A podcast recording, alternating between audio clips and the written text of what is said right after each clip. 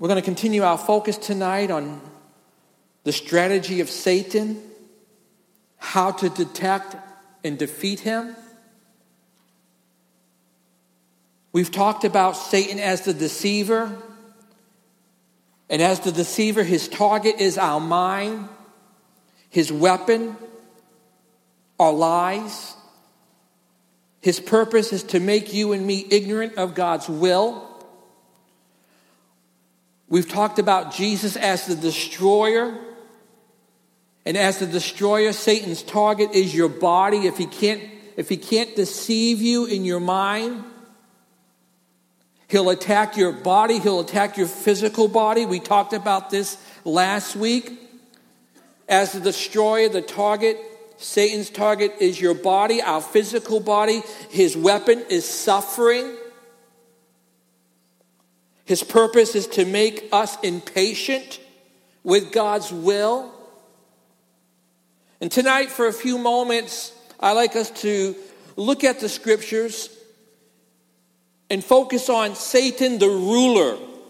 Satan the ruler. We see in scripture that in several places he's the ruler of this world system. He's the ruler of this world system. Satan targets your will as the ruler. We have a will. Your will makes choices. His weapon is pride. And this is the weapon that he uses pride.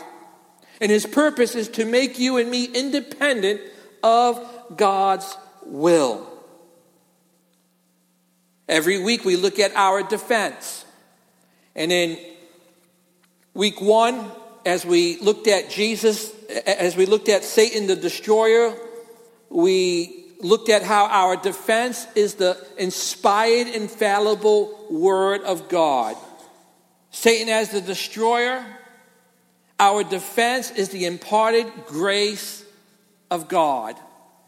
And tonight, our defense is the indwelling Spirit of God the Holy Spirit. I'm so grateful and thankful for the third person of the Godhead, the Holy Spirit.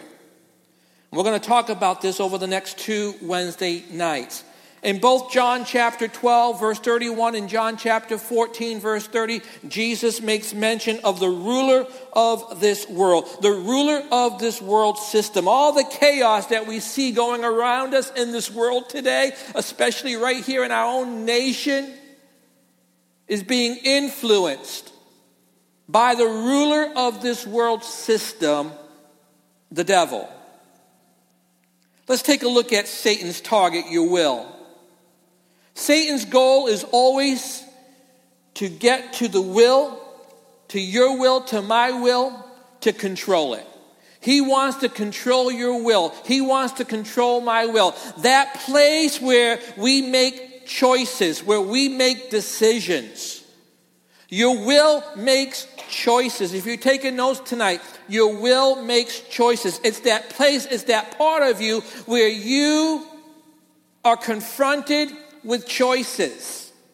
This is the place where we make choices. And that's why it's so important that we surrender our will to the Lordship of Jesus Christ that Jesus Christ truly is not just our Savior, but He's our Lord and Savior. We like the Savior aspect of Jesus, but we don't like the Lord aspect of Jesus. We like to be in control of our lives. The ruler of this world system wants to be in control. And when we want to be in control of our lives, we are being like the ruler of this world system. And I don't think any one of us here tonight want to be like the ruler of this world system. But when we submit ourselves to the lordship of Jesus Christ, when we submit ourselves, surrender ourselves to God's will, we are being like Jesus who submitted his will to his Father's will. Amen? Your will chooses to reject or accept things that are brought before it, like temptation, like temptations Satan tempts you with. There's at least five things Satan wants you to do. This is not an exhaustive list, but five things I want to touch on briefly here tonight. Number one, he wants you to doubt God. Have you ever been tempted to doubt God? In John chapter 20, the disciples shouted with joy that they had seen Jesus raised from the grave, but Thomas's doubt kept him from believing. Jesus appeared to Thomas, one of his disciples, after his resurrection. In fact, the evening of his resurrection, and said in John 20, 27, do not be unbelieving, but believing. Satan wants to cause you and me to doubt God, to doubt God's goodness. Have you ever been tempted to, to doubt God's goodness? Satan wants to tempt you, he wants to cause you to, to doubt God's goodness, especially when something tragic happens in your life. Remember, we've been talking about in this series how the devil, how Satan is not omnipresent. He's not everywhere all at the same time. That's why he has principalities and, and powers. He has demonic forces that he dispatches strategically around the world. And they work relentlessly 24 7. They never slumber, they never sleep. We have an enemy who's roaming around like a roaring lion looking for prey, looking to take advantage of someone's mind, someone's physical body, someone's will in tonight's focus. Satan wants to cause you to doubt God, especially when tragedy hits, especially when you've been praying God's word and, and, and you're believing God for, for someone to be healed of a, of a disease that's going to take their life. And you do exactly what the scripture says there in James, and you call the elders of the church and, and, and you anoint them with oil, and, and, and the elders lay hands on them and, and they pray the prayer of faith that heals the sick. Isn't it what the word of God instructs us to do? And, and we do that, and, and the person dies, and, and Satan, he'll, he'll come in there, or his demonic forces will come in there, and sow seeds of doubt will tempt you to doubt God's goodness.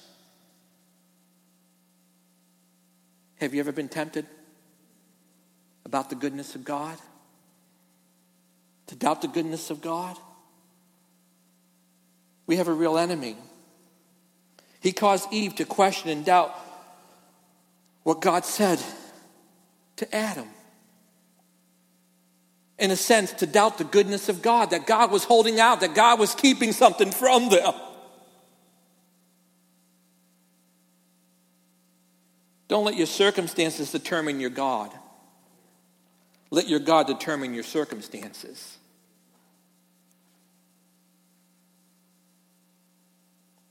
Satan wants you to doubt God. Number two, he wants you to live in fear. Fear is not the absence of faith, it is the misplacement of faith. The devil doesn't try to rob us of our faith, he tries to get our faith to be in anything but God.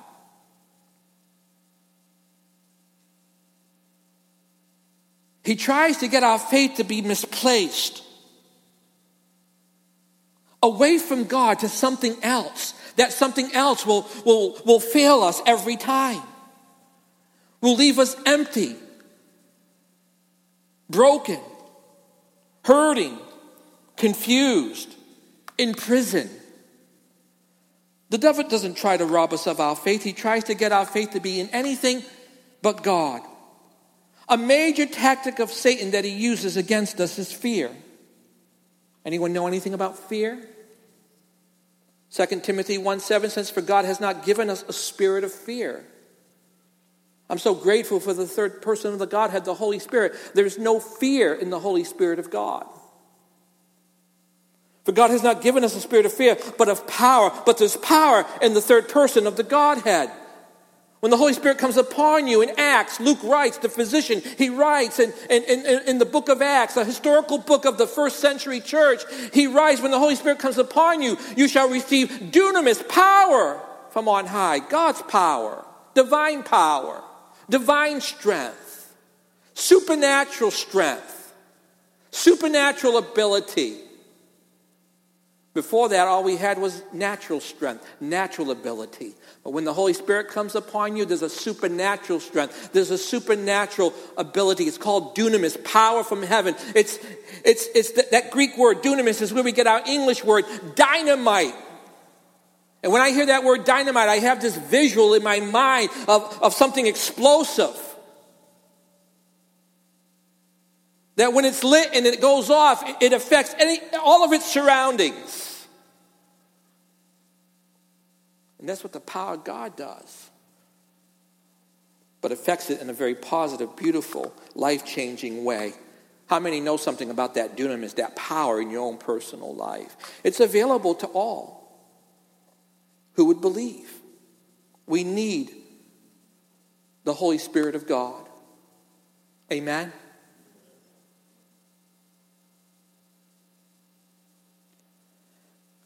We can only begin to fight against fear when we know where it comes from. God is not the author of fear. The Holy Spirit who lives in us, walks with us, comes upon us. He's not the author of fear. Satan is the author of fear. We are instructed in, God's word in the Bible to fear the Lord in reverence and respect. We're not to fear the lies and deceptions of our enemy. And we've talked about how he is the liar. He's a liar. He's a deceiver. He's an accuser. We've talked about that. We've looked at those scriptures. I want to encourage you tonight. Life in Christ is life not lived in fear. It's a life of peace, of righteousness, and joy in the Holy Ghost, the scripture tells us. Isn't that glorious, church? The third thing Satan wants you to, to do is feel insecure. How many can identify with these things? Doubt God, live in fear, feel insecure? Man, I'm preaching to myself.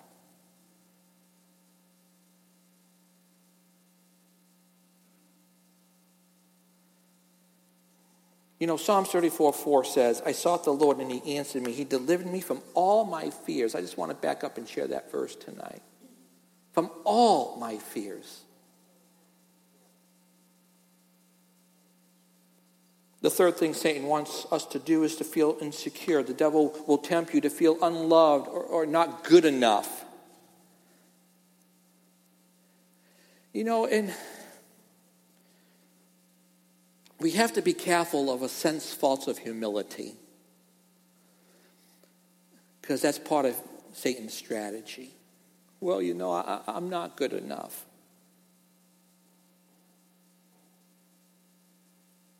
How many you've heard that accusation? You're not good enough. You're not good enough. Oh, I've, I've, I've heard that accusation. You're not good enough. You're not good enough. You're not good enough. You're not good enough. But in Christ, I'm good enough. It's not my good enough. It's in Christ, His good enough. It's His righteousness, not my righteousness. My righteousness is as filthy rags. But in Christ, all the old things pass away. Behold, all things become new. You are a new creation in Christ Jesus. We're clothed in His righteousness. And because we're clothed in His righteousness, we're good enough, but it's not my good enough that I'm good enough. It's His good enough that I'm wrapped in. His righteousness that makes me good enough. And so instead of going around saying, false sense of humility, I'm not good enough, no way. Stop it. Stop believing the enemy's lies. It paralyzes, it cripples, it puts us in prison. And it keeps us from, from, from doing the will of God. If you're a follower of Jesus Christ, you're living your life in Christ, you're good enough, not in your good enough, but in His good enough, in His righteousness. Amen, church. I hope that frees you tonight. Let's celebrate the goodness of God. Let's celebrate the goodness of Jesus Christ, the good enough of Jesus Christ, the righteousness of Christ that we are wrapped in, that we are clothed in. And let's stop believing the lies of the evil one, Satan, the deceiver, the devourer. We believe these lies. And they paralyze us and they make us insecure. I love what Romans 8:37 says. We are more than conquerors through him who loved us. In Christ, we are not only good enough, we are more than conquerors through him who loved us. The people of God are not a defeated people. Did you hear that, church? The people of God are not a defeated people. Not only uh, we're not only good enough in Christ, we are more than conquerors through him who loved us. The devil wants us to live in a state of defeat, perpetual prison, doubt, fear, insecurity. God's people are not a defeated people. We are a victorious people. We're not in a war fighting for victory. We're fighting from a place of victory. Yes, we're in a war every single day. We have a real enemy. There's a war going on. There are battles going on on a daily basis. But, church, you're not fighting for victory. You're fighting from a place of victory in Jesus Christ. He already won the battle, He won it over 2,000 years ago. The devil wants you to believe that you're a defeated foe.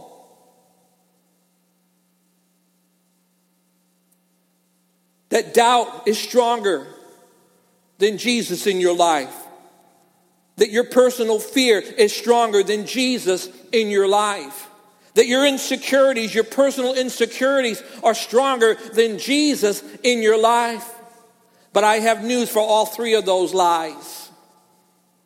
In Christ, we are not only good enough, we are more than conquerors through Him who loved us. Can I hear a big amen? I hope and pray that encourages you tonight, builds you up in your most precious and holy faith. The fourth thing Satan wants you to do is skip church. He wants you to skip church.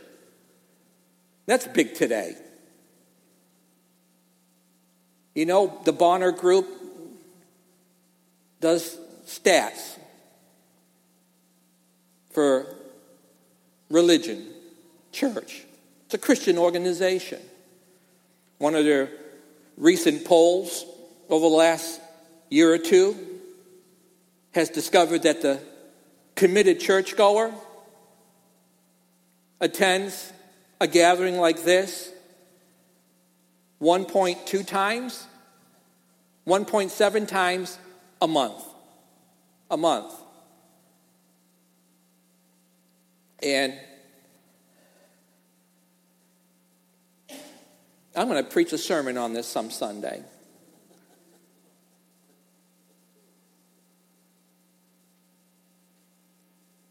I see a generation of, of, of, kids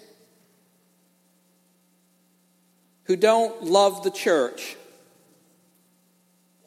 They don't love the church, the church that Jesus died for, the church that, that Jesus birthed through his death. The church that he's coming back for, his bride. We have a generation of young people that don't love the bride of Christ, that don't love the church, that don't love the body of Christ because the body of Christ, the church, the, the, the bride of Christ is not a priority anymore in many Christian homes. It's the truth. And, and I've been sharing this with my team for a long time. Oh, Pat's getting on his soapbox again. No, I just in my spirit. I see the subtleties of Satan, the strategies of Satan, and it just aches, aches deep within. you know, the writer of Hebrews, he, he says in, in Hebrews 10, 24 and 25, and let us consider one another in order to stir up loving good works, not forsaking the assembly of ourselves together. Don't forsake yourselves, the assembly of yourselves together, as is the manner of some. This was a problem. But exhorting one another, and so much the more as you see the day. Of, I'm doing what this verse says. I'm exhorting you. I'm preaching to the choir, but I'm exhorting you anyhow. We all need to be exhorted. Amen. And so much the more as you see the day approaching and what's happening, the day of Christ's return is getting closer. It's closer today than it was yesterday. And what are we doing?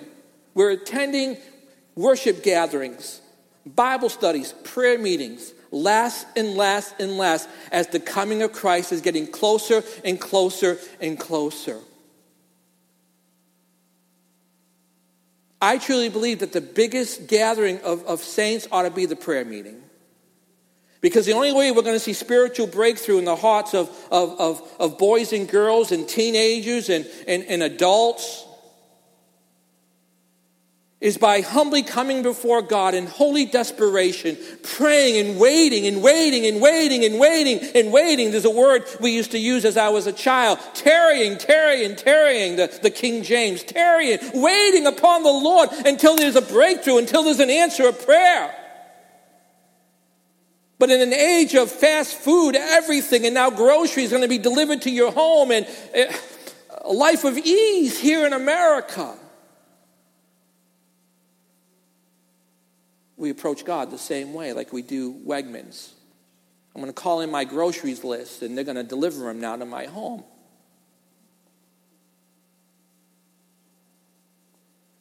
And we approach God the same way, like He's our grocer.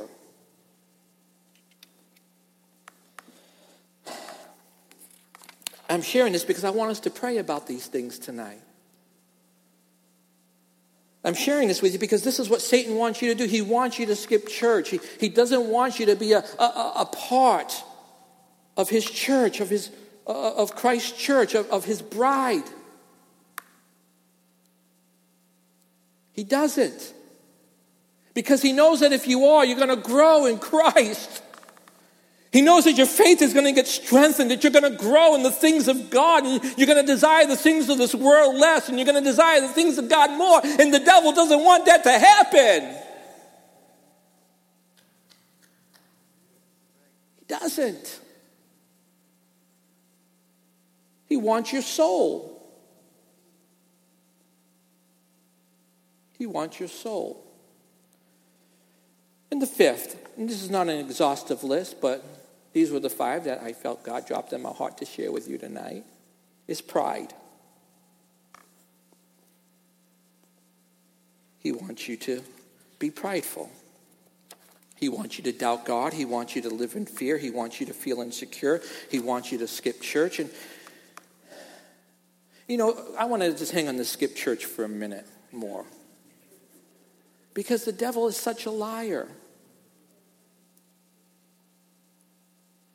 He's such a liar. Oh, nobody loves me. That's a lie. God loves you. And there's somebody that loves you besides God.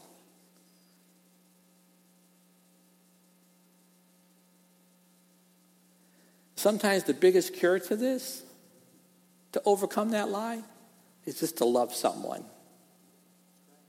Just love someone. Just love someone. But the devil wants you to be held a prisoner. He wants you to be held captive. Oh, there's just so much there, but pride. Let's go to pride. Proverbs 16, 18 says, Pride goes before destruction, and a haughty spirit before a fall. Pride is a weapon Satan uses with great skill. I'm not praising him, but he, he has great skill.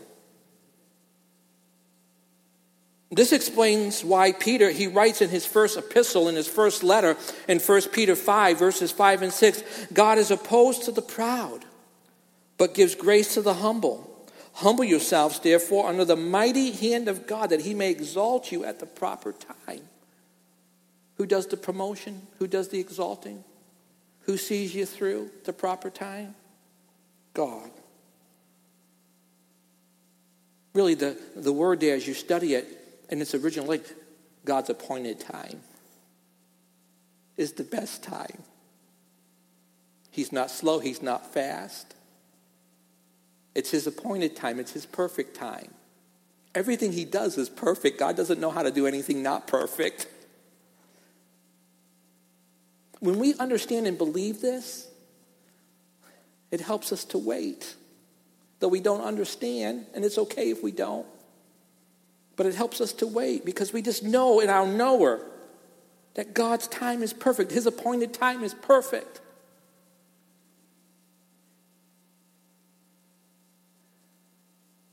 God has a plan. He's coming to redeem all of creation. That plan's already been set in motion. There's an appointed time for various things. No one's going to change the plan, the appointed time. No one's going to change the appointed time of Jesus' return.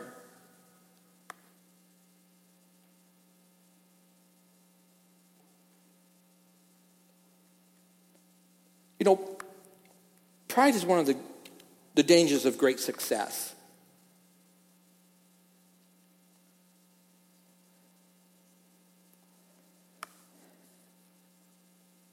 You know, you might think when you're on top of the world and everything's going good,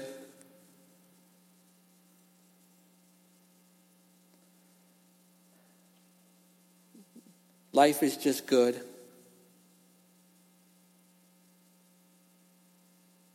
This happens in the ministry. Life is good. God's blessing the, the ministry. There's, there's, there's wonderful fruit. There's great success. It's probably one of the most challenging times. Those times of success when everything's going good where we're going to be attacked the most. Pride begins to set in. It's a vulnerable time. You know, I'm so grateful what happened over the weekend here. It was wonderful, right? To God be the glory. Monday and, and Tuesday, and today's Wednesday, just overwhelmed by His goodness, by God's grace. I'm, I'm going to be honest with you. I was spent. I was spent coming here on Sunday. Many of you know I, I, left Thursday last week. We prayed Wednesday night, and I went to Michigan. Wasn't planned. We have summer celebration coming up. But there was a tragic loss, a tragic death of this newborn, beautiful baby, Eliora. Seven pounds, four ounces, 19 and a half inches long, cute little thing. Beautiful, precious. Life taken, heart stopped, couldn't resuscitate her, gone. Many of you know the Gundon family. It was their oldest daughter. They were devastated. Emily, the mother who gave birth, was in charge of their VBS. My daughter and I went there, and as soon as we got to Michigan, she went and, and just served at their VBS to help wherever. I did something I never had to do before. In that part of Michigan, Caseville, Michigan, Mennonite country, there's Mennonite cemeteries. We had to dig our own grave. How emotional. And so Ryan, the dad of this child, is there digging the grave, and Johnny, the grandfather, is there digging the grave. I'm there helping dig the grave. A few other people were there helping dig this four foot grave. Waves of emotions. Friday was just a very emotional day, the service, and they had asked me to speak, and, and God was gracious to speak and to speak and to speak through, through his servant. I'm humbled. I'm just overwhelmed by the grace of God. What do you say? God, thank you for praying because God used the prayers last Wednesday night here. And he glorified himself on Friday. And then the graveside. Now, the dirt that we dug, we had to put over this little casket as it was dropped into the ground. Mama took the first shovel and put the dirt there. Emotional. That just wipes you out. Got home late Friday night, came here on Saturday, morning really early, stayed here for a long time. Been studying for months for this message, but it just didn't seem to be coming together. Finally, after seven, eight hours, I just had to walk away and go home. And I said to my wife, I need to come back at three in the morning. I just need to, I just need to hear from God. It's summer celebration. You want to talk about fear? We've been praying. But I know God called us to go to Michigan. It was the right thing, it was a God thing.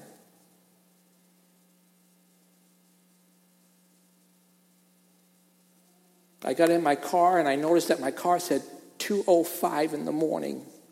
I thought maybe I must have pushed this button on the way home from Michigan and changed my clock. I got here, I looked at the clocks in the church, it said 215. I says, "Oh my goodness, we set the clock somehow wrong." And I share that just to share how good God is. I felt so energized and so strong throughout all day. I was so spent. And I said, God, God, I just, this is yours.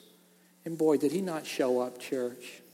You know, when we just have nothing to give, when we're just like beyond empty, because I'm going to be, I'm just being real with you. I was so beyond empty. So beyond empty. And I was confessing, God, I'm just so empty. He's so good, church. You know, those times where you don't feel like you can give, those are the greatest times because, man, you're just totally out of the way, and man, God just comes and He does His thing, and boy, He does it well. I hope that encourages you tonight. I share all that because uh, God is good. I want God to be glorified. Amen. He deserves to be glorified. Warren, in his book, he writes, those to whom much is given fight intensive spiritual battles against pride. Pride is the root cause for choosing offense.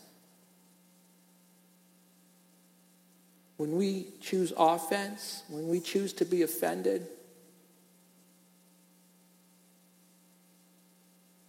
things happen, don't they? Things happen to our Savior.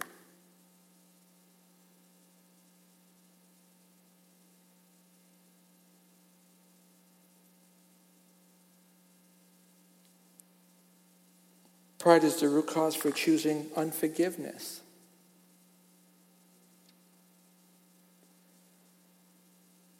For choosing to quarrel, fight,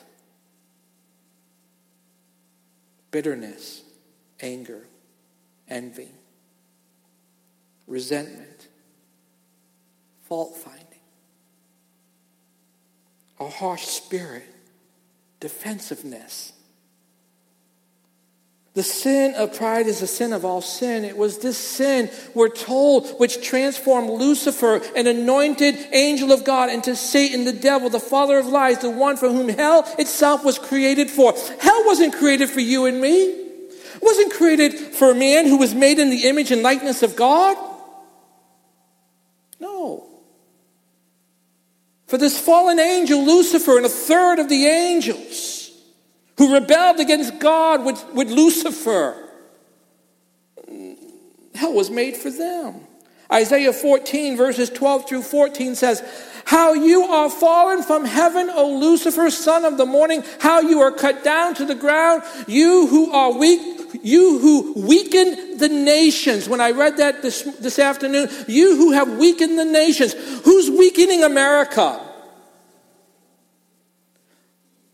Stop blaming a certain political party, whatever your affiliation is. You might be here tonight and you line up with a certain party, so be it. But guess what? It's not a party that's, that's ruining this country. We have to see who's at work. We're not fighting flesh and blood, but we think it's a flesh and blood battle. And so we fight with each other. And we're falling right into the strategies of Satan. He wants, he wants Republicans and, and, and, Democrats to fight against each other, to war against each other, because he knows a house divided will not stand. He knows the Word of God. He was with the Word of God in heaven. He wants Christians who hold various political positions and views and affiliations to be at war with one another and to attack each other. You're falling into the strategies of Satan. Yes. Let's not be deceived. Let's not give him place. Not, let's not fall into his strategy. Social media, what a great place to be able to, to connect with, with old relationships, to, to rekindle those relationships, so we can share the gospel of Jesus Christ with those old friends, those old relationships. But we use it as believers to attack and dispute garbage and to repost stuff that's not even true, falling into the hands of the evil one, the strategies of Satan. How immature, how childish. We need to repent, don't we, church? These are the strategies of Satan, and I'm sharing that. I'm passionate about that because I see this happening.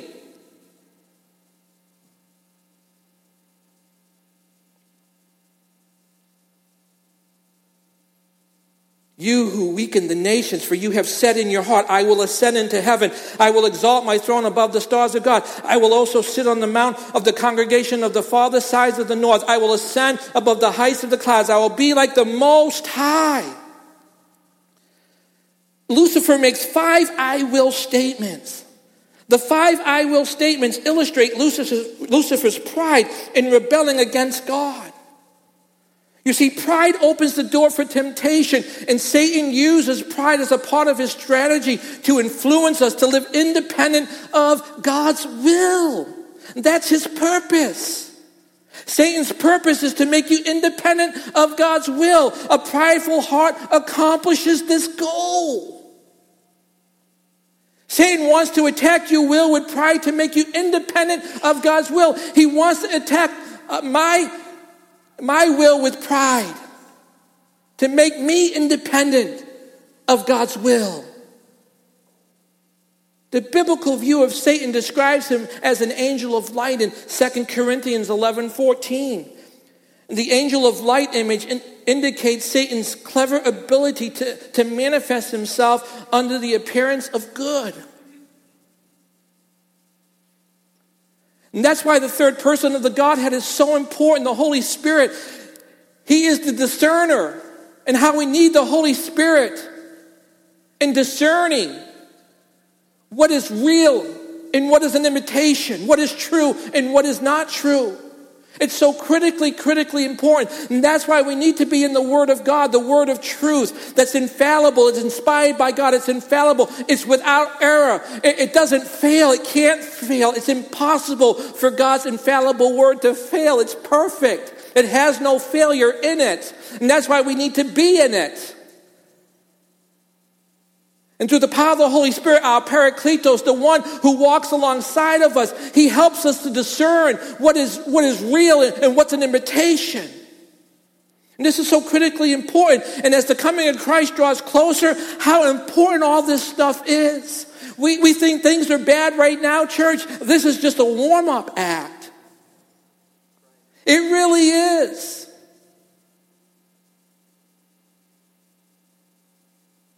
The serpent in the garden was described as, as crafty and, cunning, right? Crafty, cunning in, in Genesis 3 1. Satan does not appear as a fool. What do we do when someone appears to us as a fool? We, we brush him off, we push him aside, we, we don't take that person serious, do we? They have no credence, they have no credibility. That's foolish, foolish behavior, foolish words. Satan doesn't work that way. He doesn't work that way. When the Antichrist comes, he doesn't work that way. He's going to look so good and so charismatic, so crafty. People are going to be drawn to his deception, but not the people of God. Amen? Well, I believe we're going to get raptured. That's a whole other teaching. We won't get into that one tonight. Lots of different views. I like to teach them all. I like to focus on what Jesus said more than one time in Matthew chapter 24 be ready. Be ready. Are you ready? Are you ready? Satan is a charming counterfeit, church. You see, cartoons in Hollywood, they painted this picture of Satan. That's the image we have. This little red guy with horns and a pitchfork and this tail.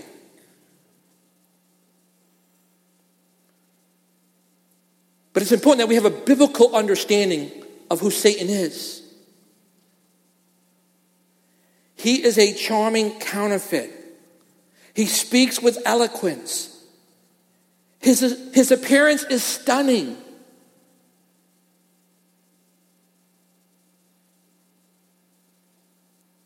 A second image we have of Satan is that of a roaring lion who goes about seeking whom he will devour.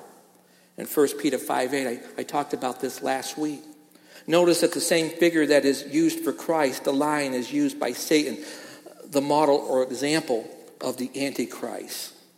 The anti lion devours, the lion of Judah redeems.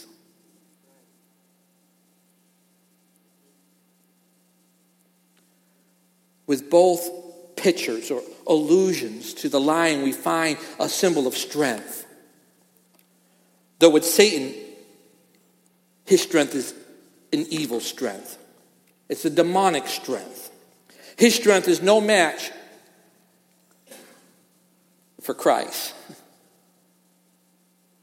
No match for Christ. Christ is greater. Amen, church? But it is a strength that is certainly superior to our own strength. And that's why we need the Holy Spirit. That's why we need the Comforter. That's why we need the dunamis of God. Because if we think we can take the enemy on in our own natural ability, we're in for it. Our natural strength, our natural ability is no match to the enemy. But thanks be to God he has given us the Holy Spirit, our helper, our comforter, our empower. He has endued us with power from on high. There's a dunamis that comes upon the people of God. In God's power, the power of the Spirit supersedes the power of the evil one. Greater is he that's in us than he that's in the world, the ruler of this world system. Do you believe that, church? We got to live like that. We got to we got to pray like that. We got to read the scriptures like that. We got to exercise our faith like we believe it. Amen.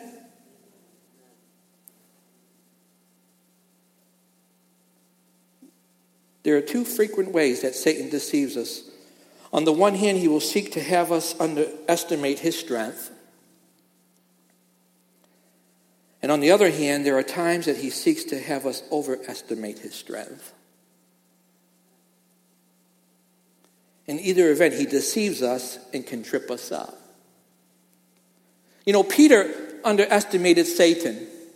When Jesus warned Peter about his impending betrayal, Peter pro- protested, saying in Luke 22 33, Lord, I am ready to go with you both to prison and to death. Peter was overconfident. He underestimated the strength of the adversary. Moments before Jesus had warned him about the strength of Satan, uh, Peter rejected the warning. And Jesus said it in Luke 22 31 Simon, Simon, indeed, Satan has asked for you that he may sift you as wheat. Peter's protest notwithstanding, he became as putty in the hands of Satan. It was as easy for Satan to seduce Peter as it is to sift wheat. And even so, Satan's power over Peter and over us is limited. He may be stronger than we are, but we have a, a champion who can and does defeat him. Amen? There's a dunamis from heaven we can walk in. And greater is he that's in us than he that's in the world. The scripture declares, 1 John 4 4. Greater is he. And James adds these words in James 4 7. Therefore, submit to God, resist the devil, and he will flee from you. Write that verse, James 4 7. Next week, we're going to talk more about that verse. Therefore, submit to God, resist the devil, and he will flee from you. This is so crucial. We resist the lying, the roaring lying, and the power of the Holy Spirit. Amen? Satan sifted Peter. I'm going to wrap up here. Satan sifted Peter, but his victory was temporary. With the warning Jesus gave came also the consolation. Luke 22 32 says, But I have prayed for you, Peter. Isn't that beautiful? That your faith should not fail. And when you have returned to me, strengthen your brethren. Strengthen your brethren. To underestimate Satan is to suffer from the pride that goes before destruction, church. To overestimate him is to grant him more honor and respect than he deserves. Satan is a created creature, he's finite and not limited. He is subordinate to God, he has no divine attributes. His knowledge may exceed ours, but he is not all knowing. Only God is all knowing. His strength may be greater than ours in the natural, but he is not all powerful. He may have a wider sphere of influence than we have, but he is not present everywhere. Only God is. Your defense, and we're going to talk more about this next week, is the indwelling Spirit of God. The Holy Spirit is our defense. James 4 7, and the Holy Spirit as our defense. We're going to dive into this next week.